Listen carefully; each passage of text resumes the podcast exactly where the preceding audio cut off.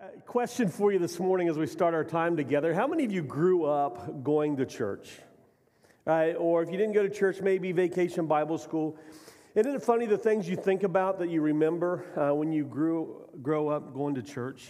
Um, I, I, find myself remembering like church potlucks. And we didn't have styrofoam plates and that type of thing back then. Every single family had those supersized lunch counter trays um, that mom would pull out of this bag and hand out to everybody uh, as you go through the line. I remember uh, being in uh, elementary school in Gene Osborne's Sunday school class, and some of the older boys convincing me that it would be funny to stick a tack on Derek Smith's chair. I have never been hit harder in my life. I, remember um, listening, um, probably not with my complete attention, to my minister speaking and preaching uh, about how one day we would all be just like the Eggles.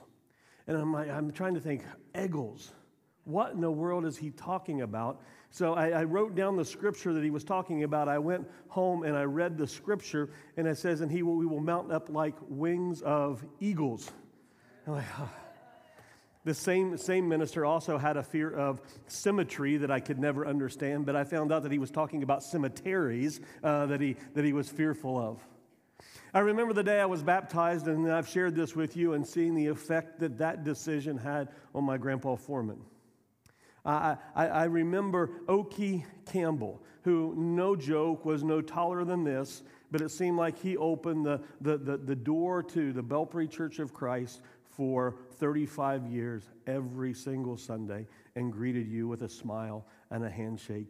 And even though he was, he was in his 70s and 80s, he was interested about everything that a 12, 13, 16, 17 year old kid was doing. I, I, remember one time when the elders of, of the church were taking uh, the opportunity to teach the youth. And I remember one of the elders who led this, this the study on this given Sunday um, he, he had this um, long bunch of yarn and it was yarn that would probably stretch from me uh, to where brett is sitting. And there was 24 strands of yarn and all of us were sitting in a circle and he, he gave me that one end of the, the yarn that was all tied together in a knot. And he says there are 24 strands here that represent the 24 hours that you are given in a day. How do you spend them so you would have to take this number of five, six, seven, eight, nine hours that you spend sleeping, and you had to uh, hand that to somebody who then got a sticker on their chest that said, I am sleep. Uh, and then you had to hand somebody uh, a certain amount to somebody who was school, and then part time job and, and girlfriend. And then you had all the 24 strands distributed around this circle. Um, and then he threw something else in there. And so we're going to fast forward until you trick somebody, persuade somebody into saying yes to your I do, um, and you introduce a wife into this. So somebody was, was given the, the wife sticker, and um, then, then whatever I had given, I had to redistribute some of my time to my spouse. But whatever I gave her, she had to give me. And then she had to distribute all of hers. And then a little bit later, they introduced a child into the mix and a third bunch of yarn that was going all over the place. And you can imagine by the end of this event, this, uh, this demonstration, this object lesson, that it looked like a giant spider web with strands going all over the place. And I remember that for several reasons. One, I paid attention for the entire 45 minutes. But throughout the years, I go back to that teaching, that object lesson, is almost a bit of prophecy about what our lives look like as they change as we get older and older and older. And if his whole point was if we aren't intentional about how we spend, how we distribute the gift of time, it can become this, this messy, complicated web. I remember that. 35, 40 years later. 40, 45 years later. I remember as a, as a recent college grad and a single guy, my first job, that, that I, I drove my Ford Festiva. You remember that? It was about this much longer than a smart car. I got 50 miles to the gallon before hybrids were around. But I drove what I could cram into it, followed by my mom. And Shelby was riding with me uh, in the Festiva, but my mom in the Suburban that carried all the rest of my possessions out to the Cincinnati area. Pleasant Plain, Ohio, to be exact. It's, it's, it's a building with cornfields all the way around it. And I remember being dropped off there and watching them leave and thinking about when I get in school, in the, in the classroom, I have the weekend to get ready for my first day as a teacher. And I have so much to do. I'm going to be so busy this weekend. I have the slightest idea what I'm going to do Monday morning when kids walk into my room, but I am so busy. And then, so Shelby and I were, uh, I was living in Cincinnati area. She was going to school in Parkersburg. And every Friday, I was either racing my kids to my car as the, as the last class ended so I could drive back home, or I was waiting for her to come out and to visit me for the weekend. And the way it would happen is if I came home Sunday after church, we would go get lunch, and then I would go back. And I thought, I could squeeze out a little bit more time with this good looking girl. So I waited around until after Sunday evening services. You guys remember when we had those? And then I would just drive back and get back late. That was all right. I'm 22 years old. I can handle this. And then it was like, I could get a few more hours if I got up really, really early on Monday morning and drove back as long as I beat my kids to the, the classroom for that first period. So I did that for a while, and finally I called her on the phone. I said, Let's get married. And that wasn't the proposal, okay? I was a little bit better than that. We were already engaged, and she said, Yeah, we're going to get married. And I said, No, let's get married now. So that was the beginning of December, and on December 23rd, we were married. And she moved out there, uh, and, and we we started life together. And then we added a kid to that mix. And man, we were busy. New marriage, fairly new job, a new kid, a new place to live, uh, and we, we were busy. We moved back to the Mid Ohio Valley, right? And we added a second kid to that mix, and the busyness just amped up. And then a little bit later, uh, we added, we went from two to four, and we doubled the busyness. And we went from a, uh, I went from teaching at a small Christian school to leading a small Christian school to moving back to the Mid Ohio Valley to, to teaching and coaching to going from Morgan County, Ohio to Athens County, Ohio, and working as an after school coordinator. Um, and all the time, the busyness is just getting more and more because babies, when you hold, are easy to keep track of. Babies, when they can move on their own, that's another level of busyness.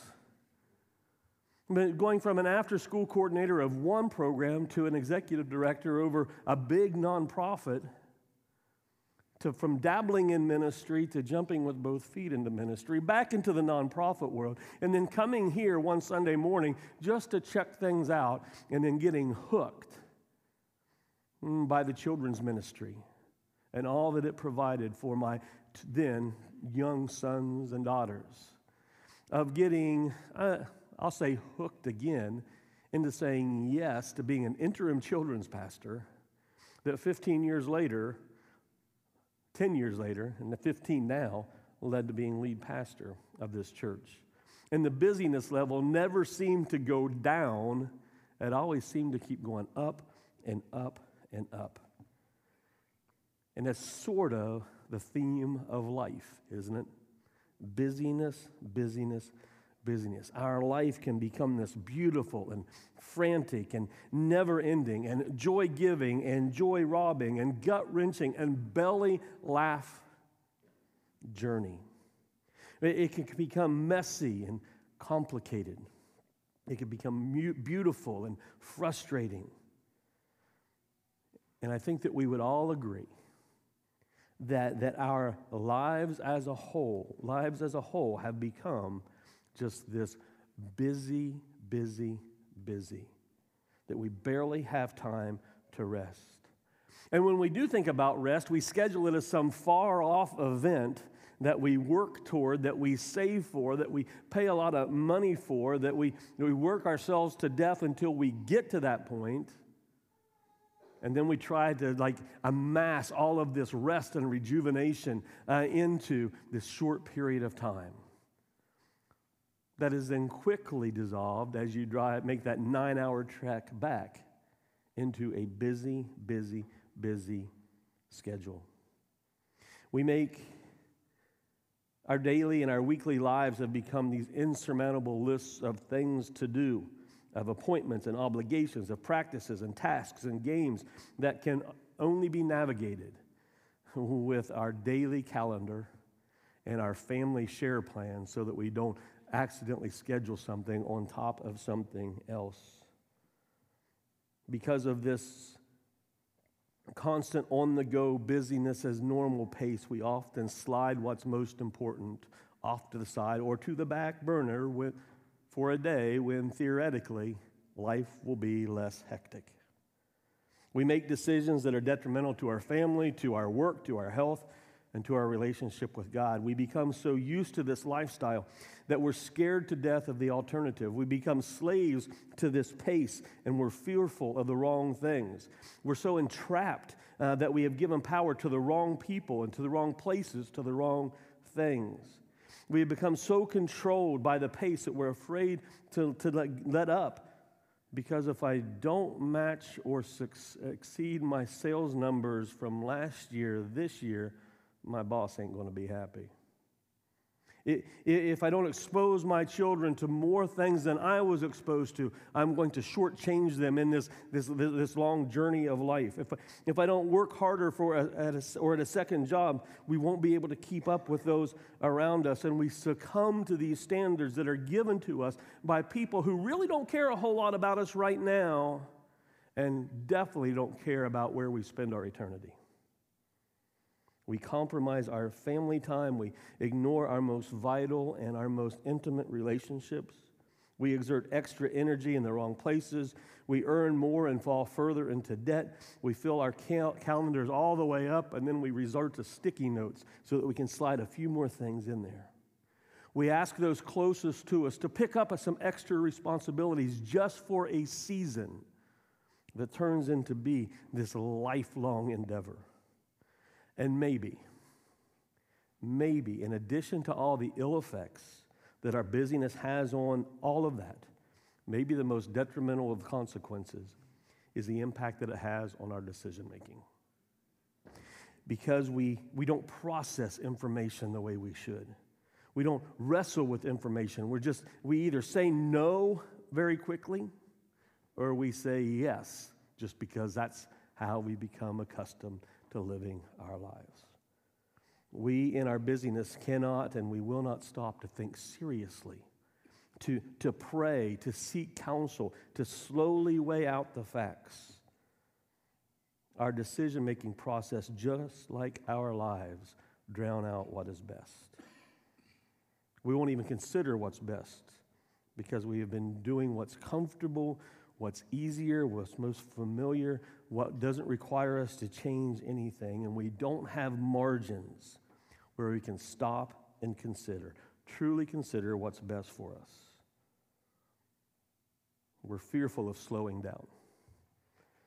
Mm, but I venture to say, with great confidence, that that is exactly what we need.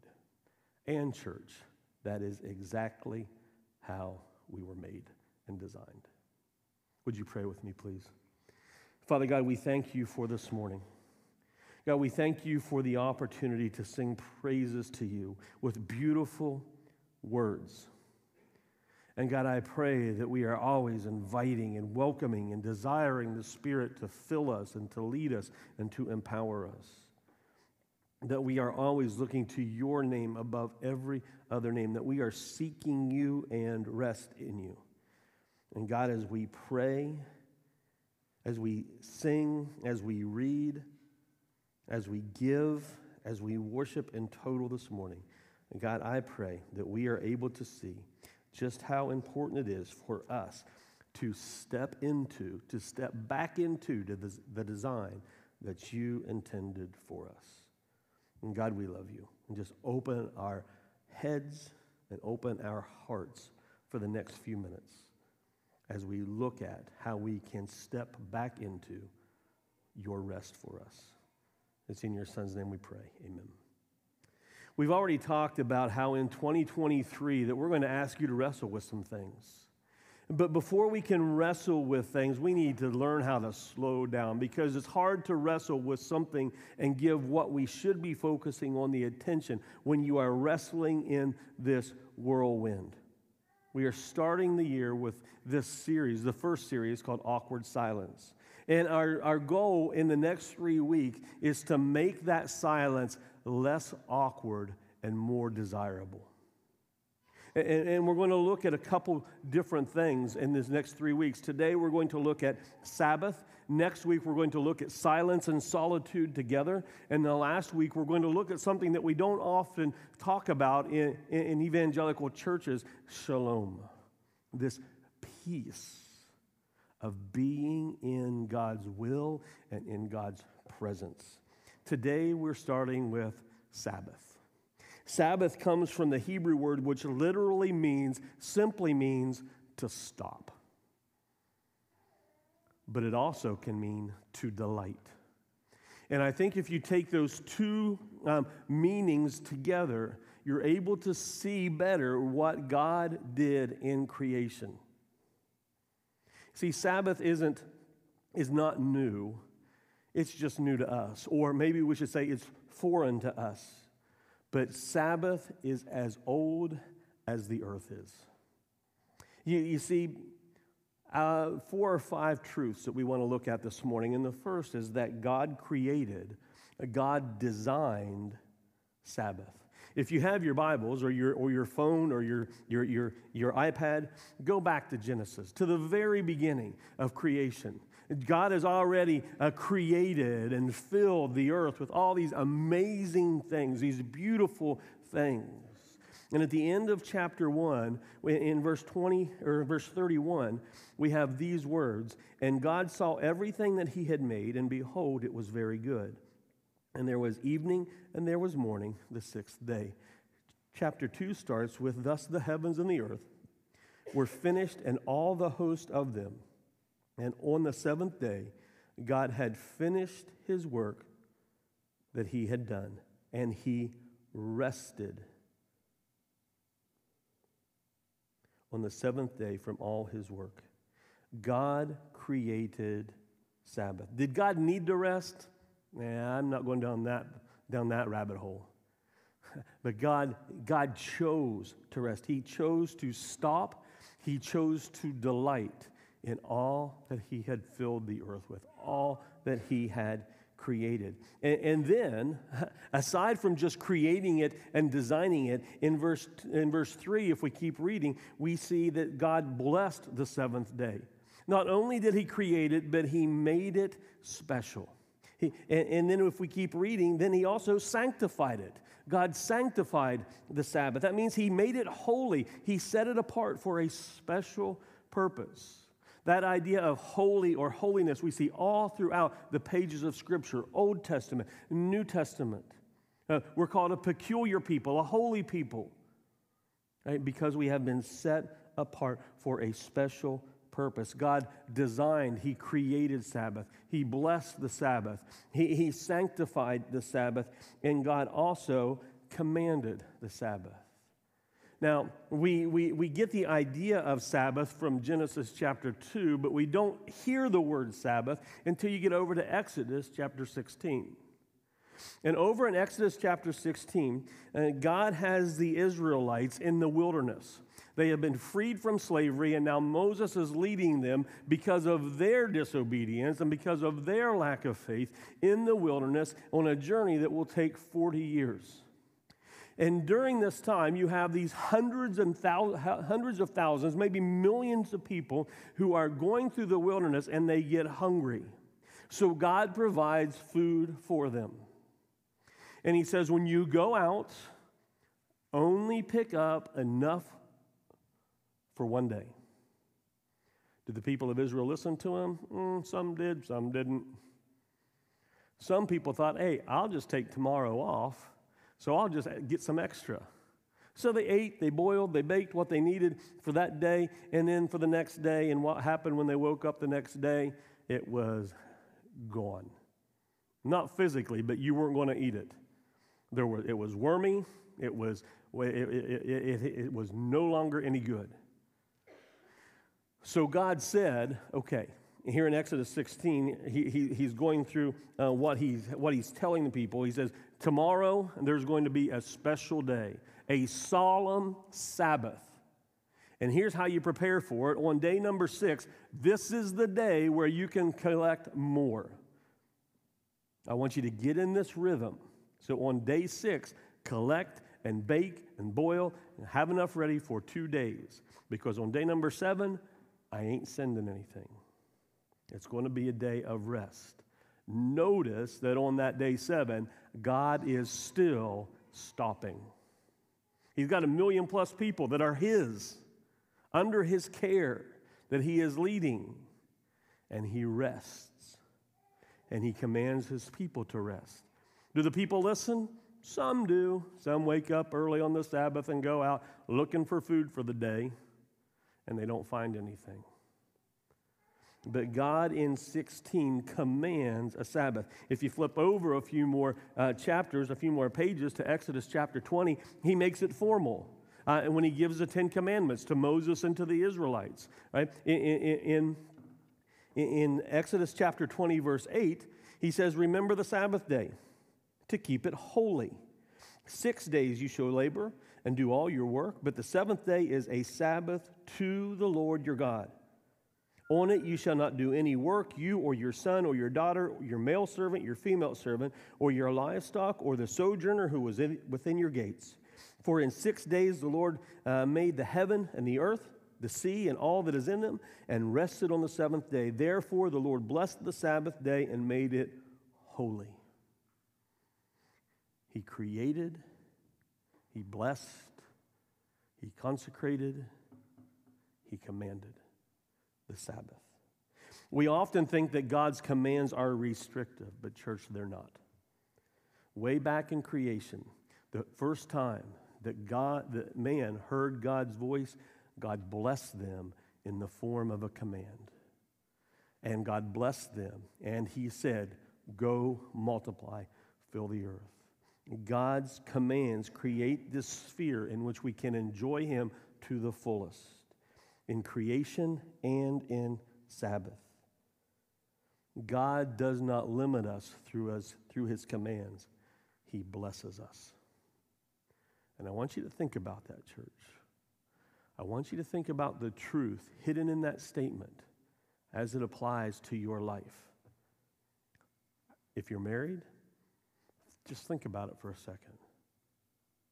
If you adhere to God's commands, for that marriage relationship, how much more amazing, protected, powerful, blessed, and even consecrated is your marriage relationship going to be? Pull that over to how you parent, how you operate as an employee, how you operate as an employer, how you operate as a church member, as a church leader, as a community member. God's commands create the way to us living the fullest life possible.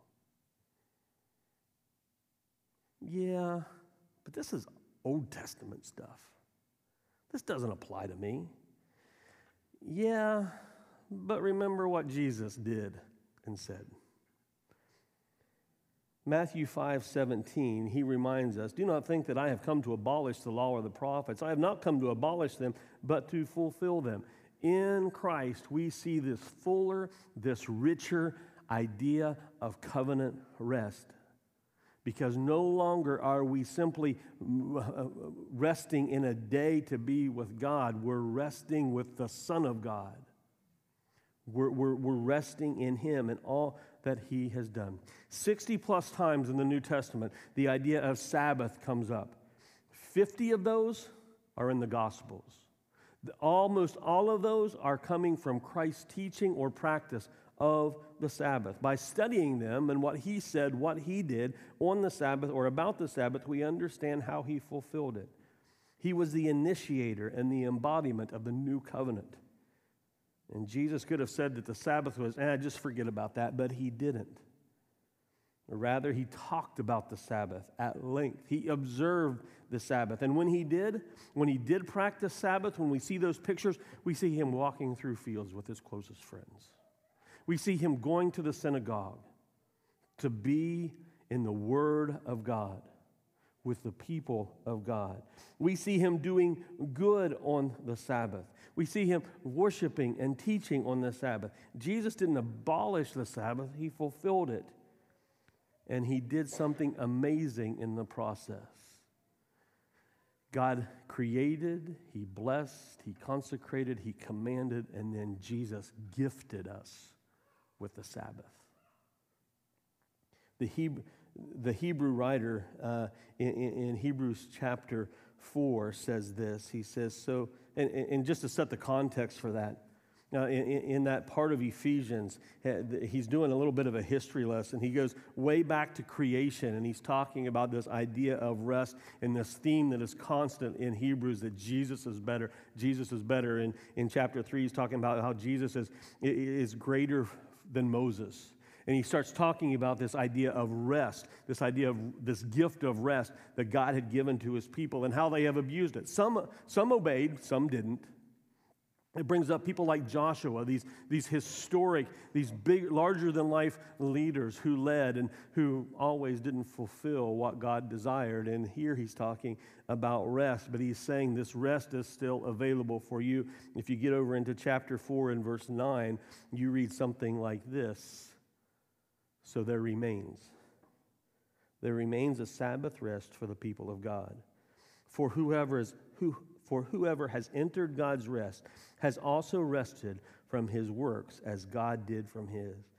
Let us therefore strive to enter that rest so that no one may fall by the same sort of disobedience. That rest, Sabbath rest, is offered as a gift still to this day to the people of God. The one sheet for this for today is actually the one sheet for this entire series and it's just a list of references a list of resources rather. Uh, one of the resources on there is a short easy to read but powerful book by adam mabry called the art of rest. And in that book he covers what sabbath rest does for us. Sabbath rest allows us to remember it allows us to remember all that God has done for us. It allows us, it helps us to resist. We have all of these voices just screaming in our ears that you need to live like this, you need to lead like this, you need to, to earn money like this, uh, you, need, you, you need to be a part of community like this. rest, Sabbath rest, allows us to be able to tune in to what God is saying is best for our lives and resist all the other influences that are out there, the influences that desire to pull us away from God's design. Rest also restores relationship. Right? It restores our relationship with God, but it also restores relationship in those that we share Sabbath with, those that we pull into our encounter, our day, our time with God. And also, Sabbath brings reward. The reward, and I'll talk about this more in just a second, the reward is just this ongoing rejuvenation, this, this continued passion, this, this more intentional focus on what we are supposed to be about. But we like to be on the go. We, we, we, we, we like to do, we like to be active.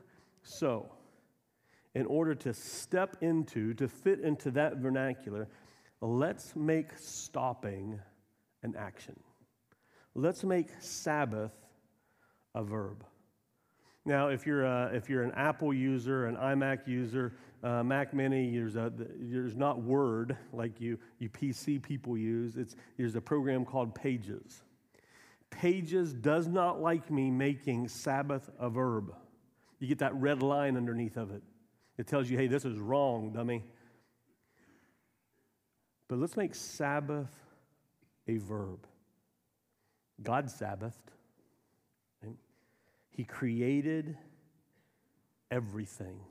And then he stopped, he stepped back, and he delighted in what he had made. Jesus Sabbathed. Even in his limited time on earth, Jesus stopped and delighted in the Father. In the toughest times, he stopped. When he was troubled, he sat with his father. When things started to push in around him, he hit pause. And as we'll talk about next week, he sought solitude in those times of trouble.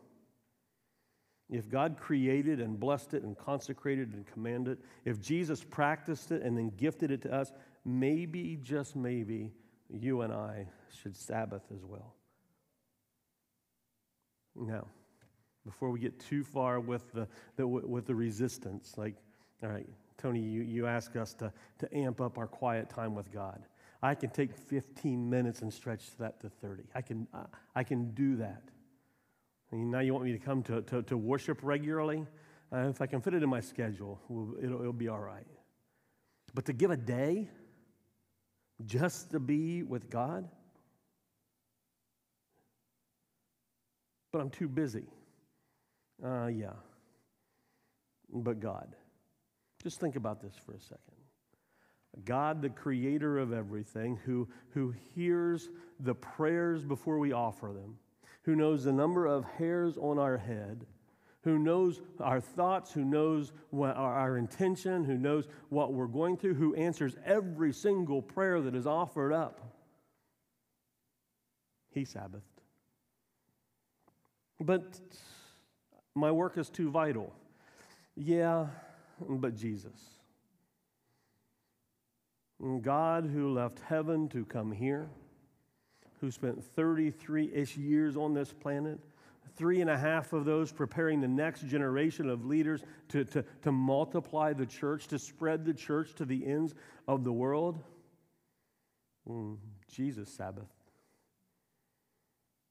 But there's too much to do. The burden is too heavy. It's too heavy for me to, to, to do what I need to do. Just remember what Jesus himself said. Matthew chapter 11. I thank you, Father, Lord of heaven and earth, that you have hidden these things from the wise and understanding and revealed them to little children. Yes, Father, for such was your gracious will. All things have been handed over to me by my Father. And no one knows the Son except the Father, and no one knows the Father except the Son, and anyone to whom the Son chooses to reveal him. These beautiful and powerful words Come to me, all who labor and are heavy laden, and I will give you rest. Take my yoke upon you and learn from me, for I am gentle and lowly in heart, and you will find rest for your souls. For my yoke is easy and my burden is light resting in, delighting in, spending time to enjoy Him and what He has given you. We think we have to overwork, overcommit, overrun in order to prove our worth. The one who came and died for you, the one who, who came and created for you and created you, tells you, I have done everything that you need to be worthy. Your worthiness is in me. You were made in my image. Enter into the rest that I want you to have. I'm not asking you, church, to do something that I haven't wrestled with myself. And over the last half a year, I, I have been trying and trying and trying to adopt a rhythm of rest. It started when Mike Miller sent me a text with a picture and says, Have you read this book? And that book was The Ruthless Elimination of Hurry. And I said, I've had it on my shelf for three months. I've just been too busy to read it. He says, Well, maybe we should read it together. So I, I read and, and began to just slide, slide in a few of the things uh, that John Mark Comer was saying in that book.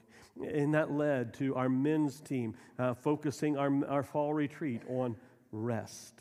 And that led to a, a, a Wednesday night Bible study on rest, actually, that, that book. That led to our men's night of worship being about Sabbath. That led me to recommending that book to, to a lot of people. And the funny thing is that now last week, some people were recommending that book back to me. So I'm glad that a lot of you are reading that. It, it started to become this rhythm of life that I desired, that I longed for.